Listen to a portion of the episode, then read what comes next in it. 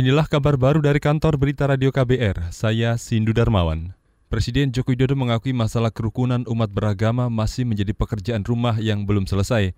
Hal itu diungkapkan Jokowi menanggapi data Indeks Kerukunan Umat Beragama 2019 yang dirilis Kementerian Agama. Data itu menunjukkan kerukunan beragama di sejumlah daerah belum sesuai harapan, seperti di Jakarta, Banten, Aceh, Sumatera Barat, dan Riau umat ya, itu pekerjaan kita semuanya agar yang namanya toleransi, yang namanya kerukunan, yang namanya persaudaraan itu harus kita jaga, kita rawat bersama-sama. Itu tadi Presiden Joko Widodo. Saudara sebelumnya berdasarkan hasil riset Kementerian Agama 2019, kerukunan umat beragama di Indonesia termasuk tinggi. Indeks kerukunan tahun ini berada di angka 73 atau lebih baik ketimbang tahun lalu tetapi lebih buruk jika dibanding 2015. Sementara itu, Papua, Papua Barat, NTT, Bali, Sulawesi Utara, dan Maluku memiliki indeks kerukunan tertinggi karena berada di atas rata-rata nasional. Keluarga mendiang Larandi dan Yusuf Kardawi mendatangi KPK untuk meminta dukungan penuntasan kasus kematian dua mahasiswa Universitas Halu Oleo itu. Randi dan Yusuf tewas saat mengikuti aksi menolak pengesahan rancangan undang-undang bermasalah termasuk RUU KPK akhir September lalu. Ibu Yusuf Kardawi, Endang Yulida, mengeluhkan lambannya proses pengusutan kematian anaknya.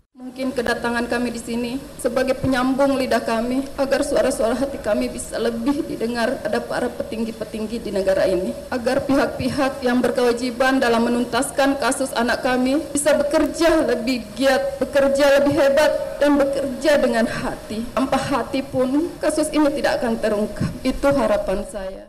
Ibu Yusuf Kardawi Endang Yulida menuturkan belum ada titik terang terhadap Maksud kami, belum ada titik terang tentang penyebab kematian anaknya.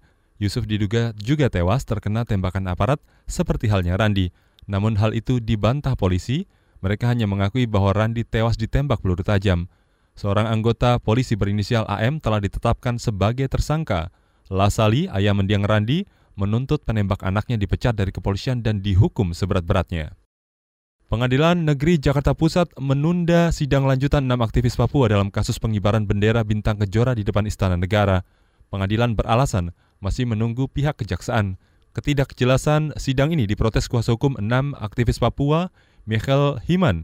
Kata dia, pengadilan kembali memundurkan tanggal sidang menjadi Senin pekan depan. Ketidakjelasan yang diinformasikan dari pengadilan maupun dari dari awal dari kepolisian hingga saat ini kami masih belum dapat semua proses BAP maupun dakwaan hari ini. Jadi kami hari ini datang itu masih belum ini ya apa ketidakjelasan. Seketika kami pastikan di ruang informasi, rupanya sudah berubah lagi sidangnya tanggal 16. Kuasa hukum enam aktivis Papua Michael Himan menyebut pengadilan berbuat tidak adil dengan terus mengubah jadwal. Saudara, persidangan kasus makar terhadap enam aktivis Papua kembali dilanjutkan Usai permohonan pra-peradilan mereka ditolak, Hakim Pengadilan Negeri Jakarta Selatan menilai permohonan mereka cacat formil dan material. Kita beralih ke berita olahraga. Ganda putri Indonesia Gracia Poli Apriani Rahayu tersingkir dari final Tour Dunia BWF 2019 di Guangzhou, China.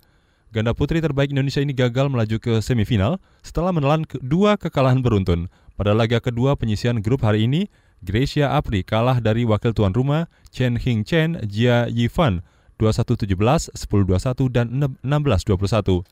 Di pertandingan sebelumnya, mereka takluk dari ganda Jepang, Yuku, Yuki Fukushima dan Sayara, maksud kami, Sayaka Hirota, juga dalam laga tiga game. Wakil Indonesia lain yang juga dipastikan tersingkir adalah ganda campuran Paraven Jordan Melati Oktavianti.